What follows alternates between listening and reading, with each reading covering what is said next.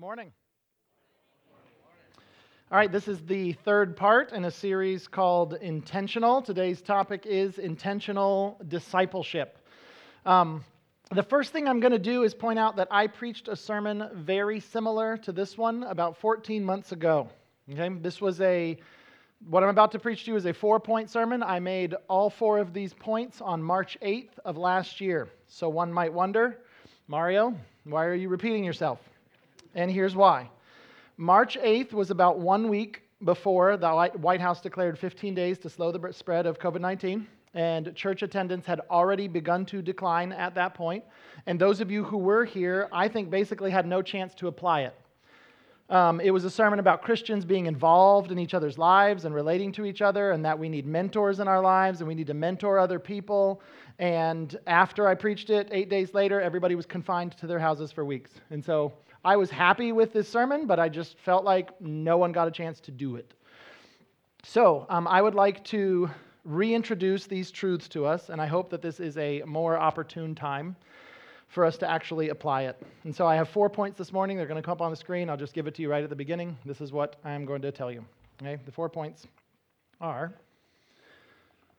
there are supposed to be mentors who you imitate.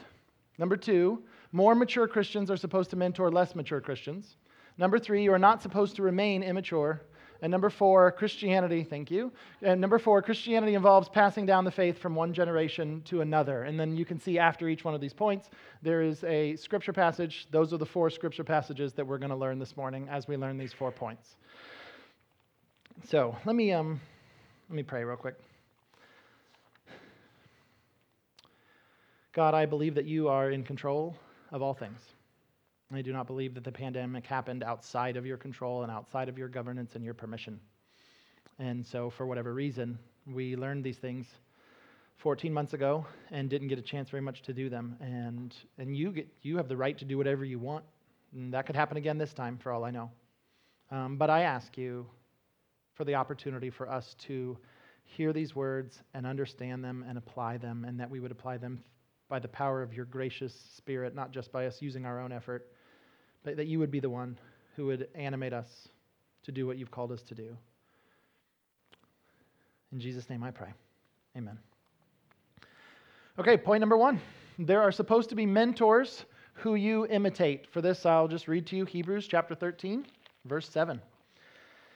Hebrews thirteen, verse seven says, "Remember your leaders who have spoken God's word to you. As you carefully observe the outcome of their lives, imitate their faith."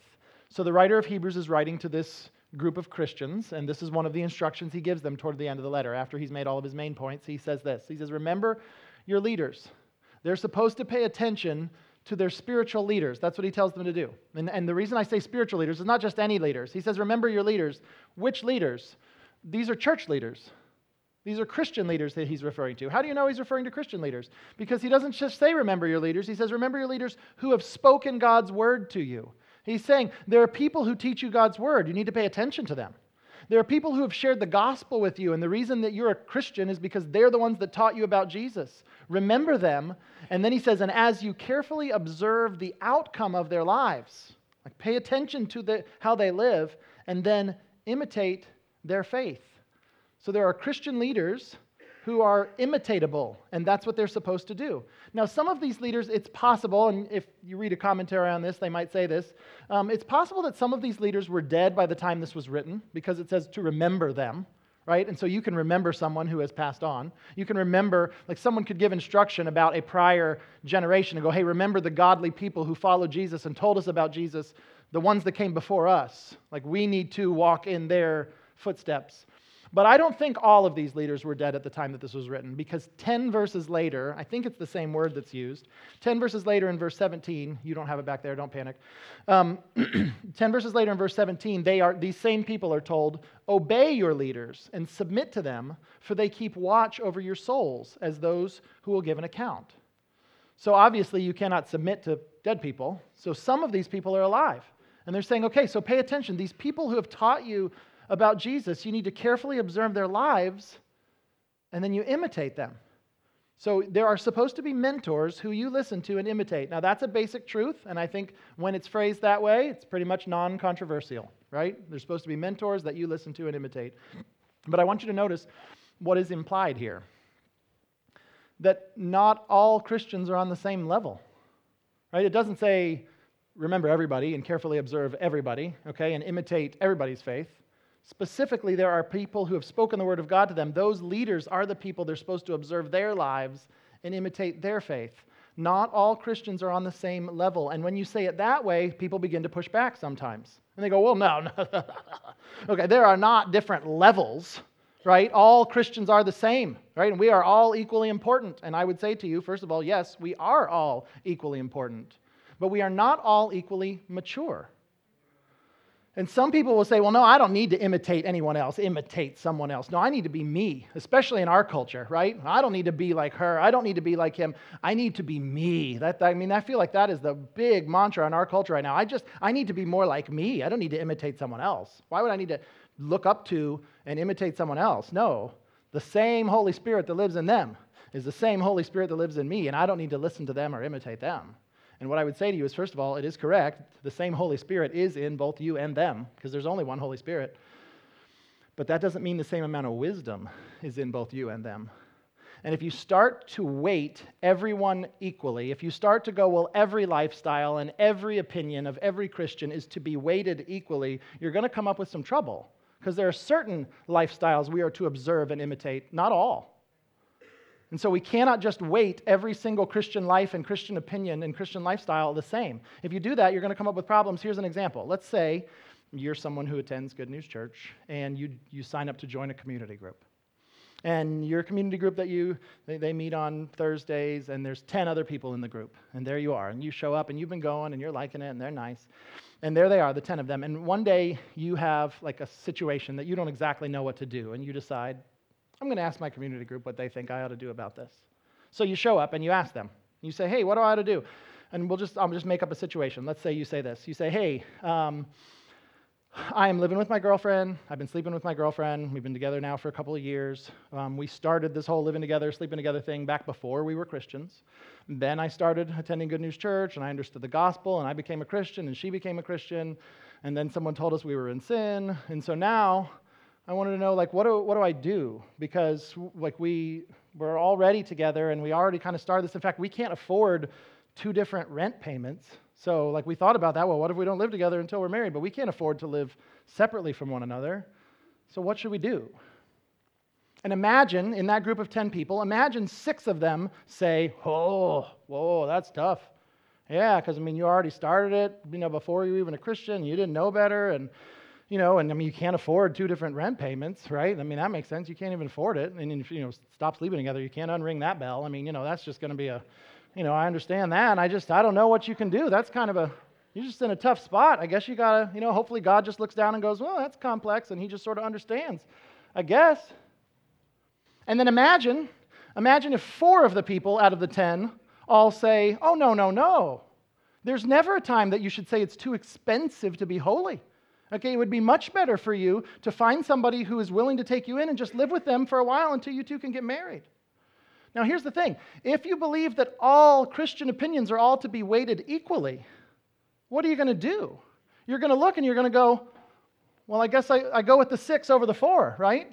Every vote's equal. You're going to look at the situation and you're going to go, most of my Christian friends are saying this, so I guess I'll go with this. But could it be that the reason the six people agree with one another is because they are immature in their faith and don't understand what the Bible says about this particular situation? Could it be that the four people who agree with each other agree with each other because they are mature Christians who understand the Bible and how it intersects to real life? Could that be? It could be, yes.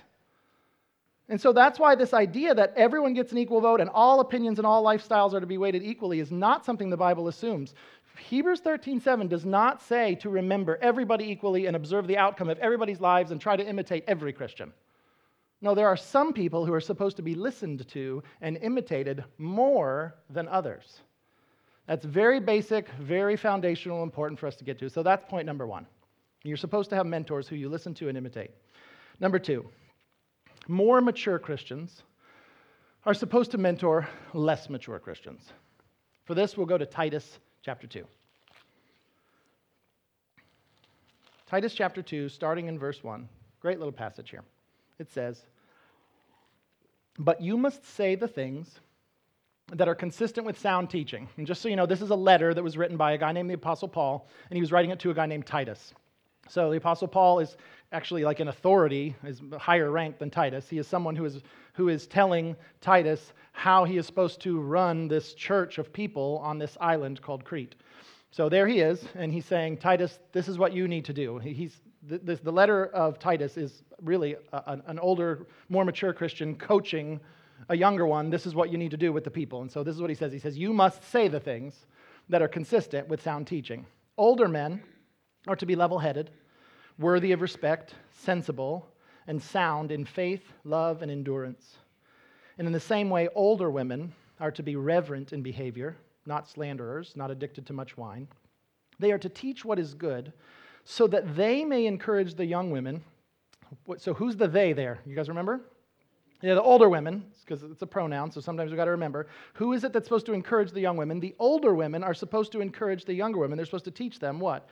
So that they may encourage the young, young women to love their husbands and to love their children, to be self-controlled, pure, homemakers, kind, and submissive to their husbands, so that God's message will not be slandered. In the same way, encourage the young men to be self-controlled in everything. Make yourself an example of good works with integrity and dignity in your teaching. So first thing I will point out in this passage, and hopefully you saw it, is there was this expectation that the older women would mentor the younger women. Did you see that? The older women are supposed to teach the younger women certain things. Now, in this particular passage, that's it specifically says it to the females. The older women need to be, um, they need to teach what is good and encourage the young women to, and then it lists the things. So, does this mean that the idea of mentoring, the idea that, that these people who are more mature would mentor the people who are less mature, is that just a female thing, right? Because it says young, old women, young women. Is it just a female thing? And the answer would be no, um, even though this passage doesn't specifically link the old men and the young men in the same verse. I think that you still see that the same idea is here. In fact, this, as I said already, this letter is written um, from a man to another man, coaching him on how he is supposed to handle the situations in his church. And then he tells that man in verse six, encourage the young men to be, to be why does it say sensible? I got self-controlled. We need to change that for the second service. Okay, so um, I'm guessing it's a Greek word that can be translated either way. Um, so um, so he tells the young men to be sensible about everything. Uh, make your, make your, and then he says, make yourself, this is now Titus again, make yourself an example of good works with integrity and dignity in your teaching. So you've got a guy telling another guy, this is how you do it. And the thing that he's telling that guy to do is be a role model to the people who are under his care. Does that make sense? So it's not just a woman thing, right? It's a man thing and a woman thing. This is a every single Christian thing. Um, more mature Christians are supposed to mentor less mature Christians. Now, as we looked at this passage, um, you may have noticed that there are some countercultural things in it. Did you catch that the first time around when I read it? Nobody caught it? Oh, okay. We got a woman over there that caught it. Thank you. Um, I'm, I'm, I guess depending on how sensitive you are, some of the the phrases in this passage may have jumped out to you more so than other ones. Okay, that as I read this out loud, there may have been some of you that said, what? They got to learn how to love their children and be submissive to their husbands and be homemakers. What is that? Like, why it says that? So I wanted to, my, my point is not really to talk about that this morning, but I, it's there, and so I guess I should address this. This is not exactly a feminist passage, is it? No, it's not. Um, and in fact, it might seem like an unfair passage, especially if you if you study it pretty good, you might come to the conclusion that this is not fair. And the reason I would say it's not fair is as I was studying it uh, last year around this time, um, I noticed something. The older women are told to teach the younger women seven things, okay? They were to teach what is good so that they may encourage the young women to, here it is, love their husbands, love their children, be self-controlled, pure, homemakers, kind, and submissive to their husbands, right? It's a list of seven things so that God's message will not be slandered. That's what the young women are supposed to learn. Then the very next verse tells says what to teach the young men. Did you catch it? Look at verse six. In the same way, encourage the young men to be self-controlled in everything. End of sentence. Well, that's not fair. The young women are given a list of seven things that they're supposed to do, and the young men get one thing on their list. Be self-controlled. That's it. That's the one thing you do on your list. And, and to be honest, if you look, the one thing that's on the young men's list is on the women's list. Did you catch it? They, the, the women are supposed to be self-controlled and six other things, and the men were told to be self-controlled. So I pointed this out to my wife. I said, this was last year. I said to my wife, I said, look at this. I said, Paul's talking to Titus, and when he tells the young women what they're supposed to do, there's seven things. And then the guy, it's just one thing, and it's one of the things that the women were supposed to do. And my wife responded almost without even thinking. This is what just came right out of her. She said, maybe God was giving each group what they could handle.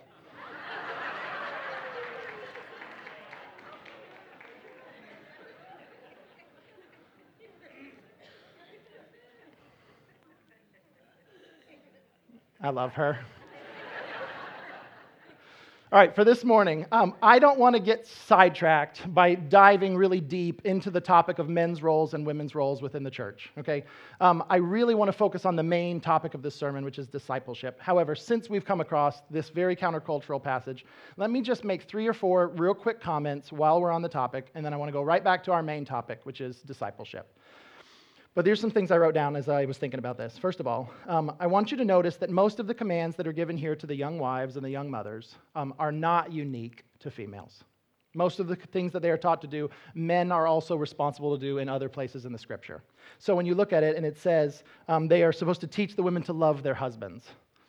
The idea that you must love your spouse is not a specifically female thing. It's not like the position of the Bible is females need to love their spouses, okay? But men do, do whatever. No, the Bible also says that husbands are supposed to love their wives, not in this particular passage, but certainly in the rest of the New Testament, um, Ephesians five being the most famous one, right? Husbands, love your wives as Christ loved the church and gave himself up for her. So the idea that you must love your spouse is actually not unique um, to women.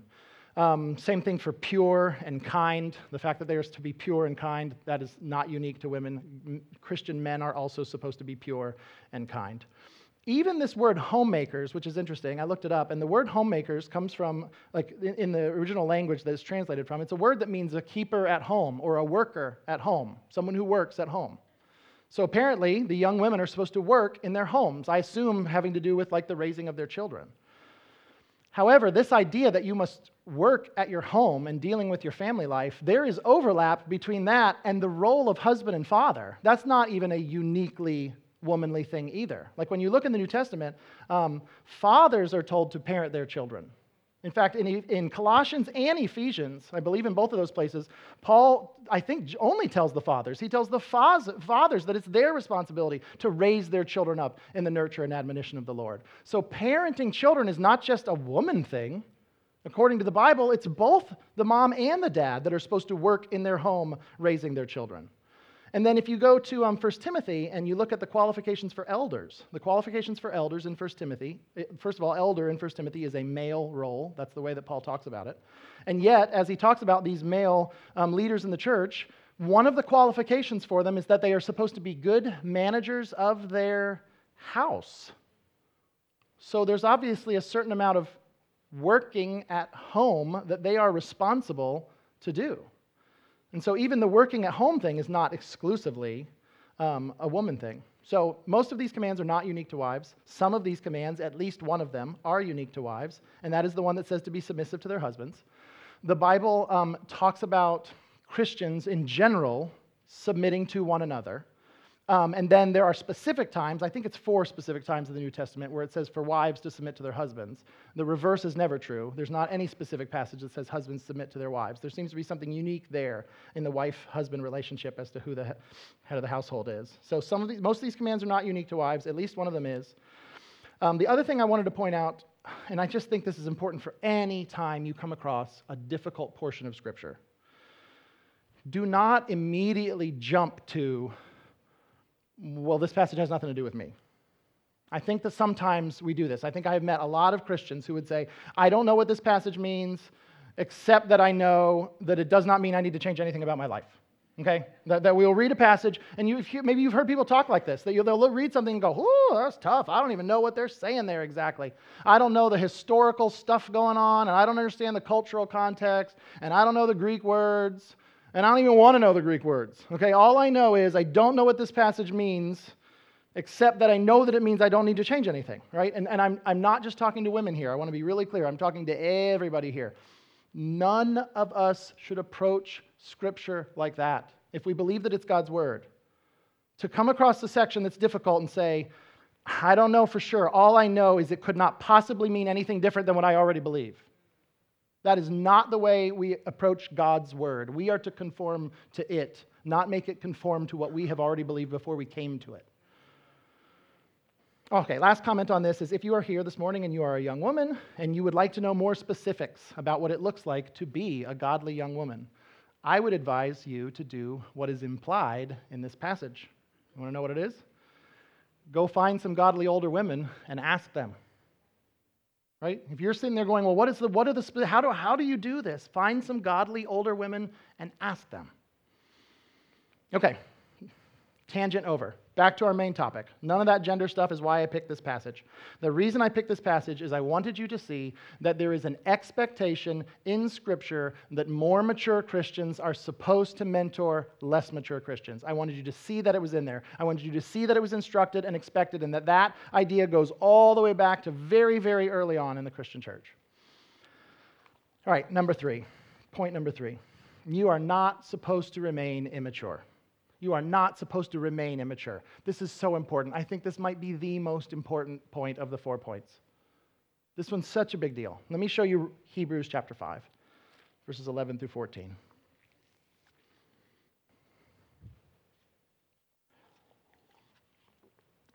The writer of Hebrews, writing to these Christians, says, "We have a great deal to say about this, and it's difficult to explain, since you have become too lazy to understand." Now, the this is the stuff he had just been saying. The writer had just been talking about this Old Testament character named Melchizedek and talking about this connection between this priest in the Old Testament, Melchizedek, and Jesus. And as he's talking about that topic, he says, actually, I got a whole lot more to say, but it's hard to understand, and y'all are so lazy, you're not even going to get it if I explain it. Why? And this is what he says. He says, although by this time you ought to be teachers, you need someone to teach you the basic principles of God's revelation again. You need milk, not solid food. Now, everyone who lives on milk is inexperienced with the message about righteousness because he is an infant.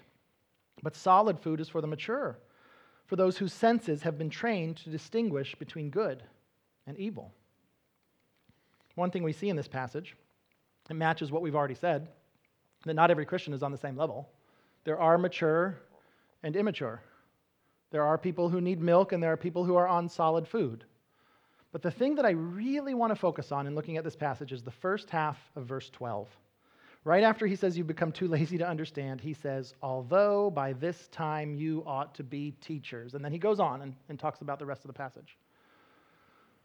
But this little clause here, I think, is very significant. It assumes a truth that is very significant.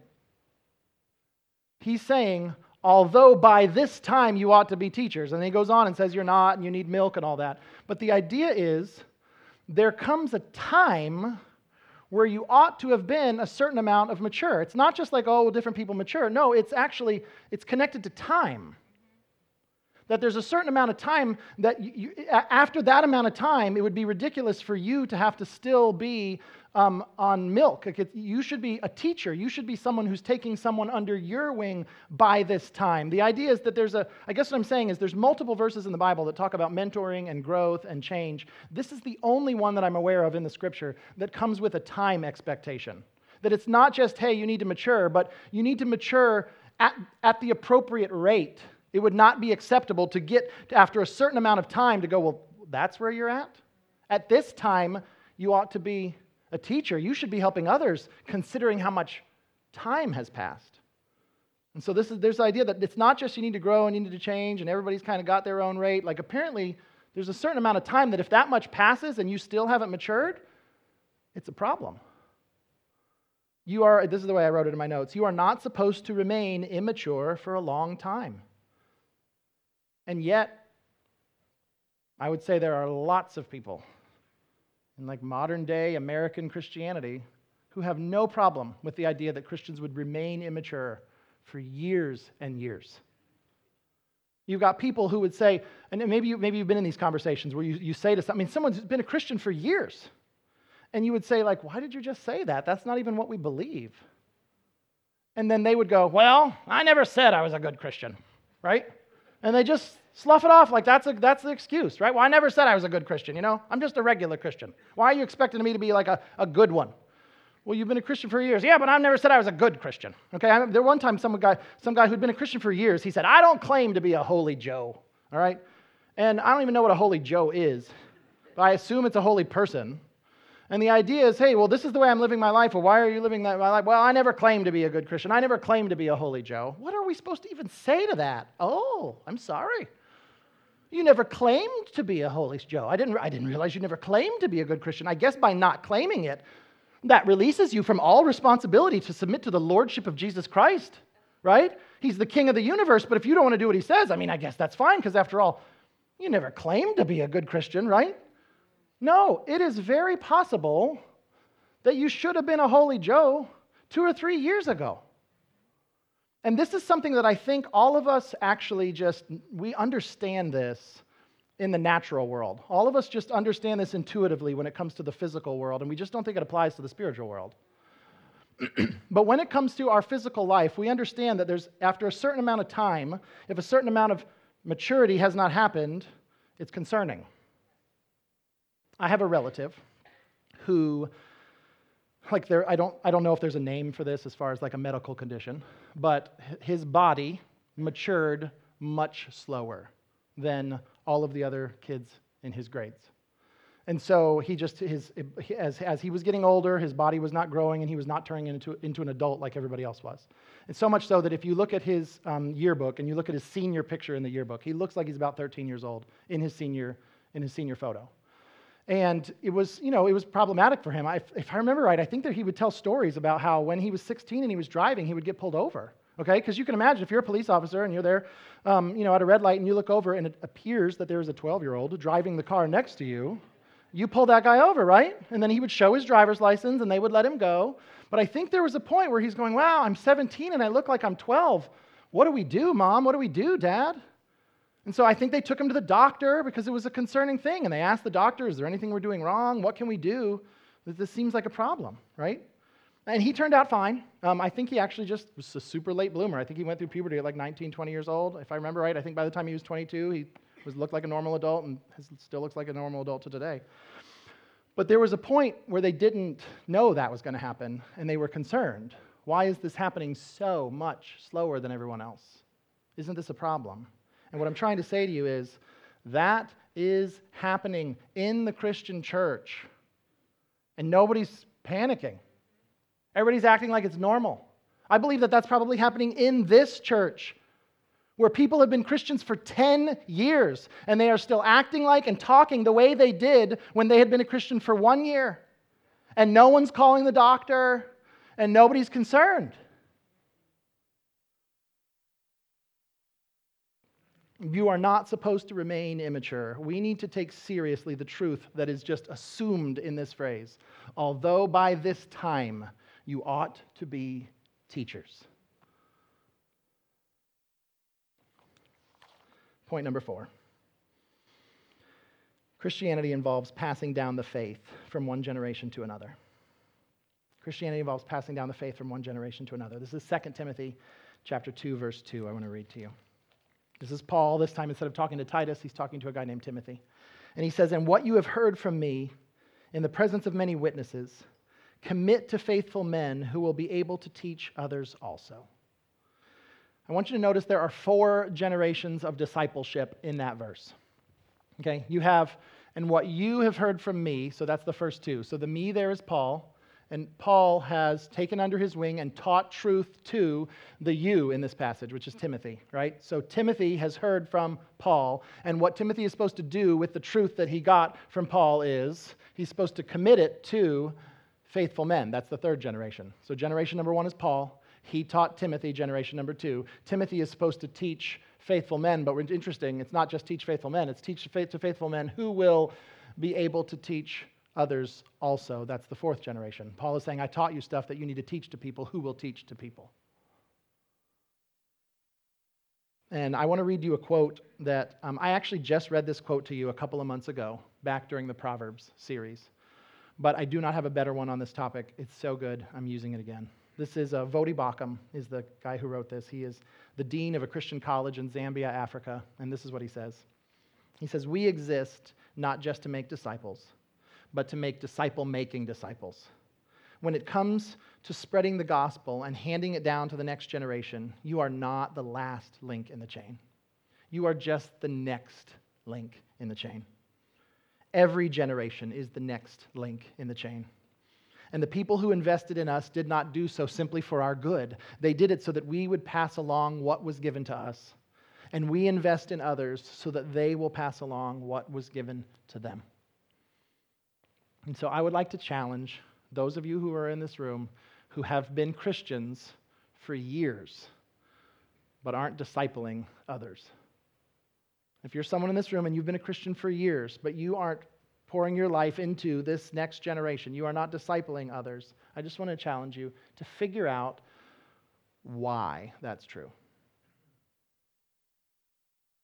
And then once you figure out why, take responsibility to remove that obstacle if you can. Because you're not supposed to be the last link in the chain. You're the next link in the chain. What a responsibility. What a privilege. Let's pray.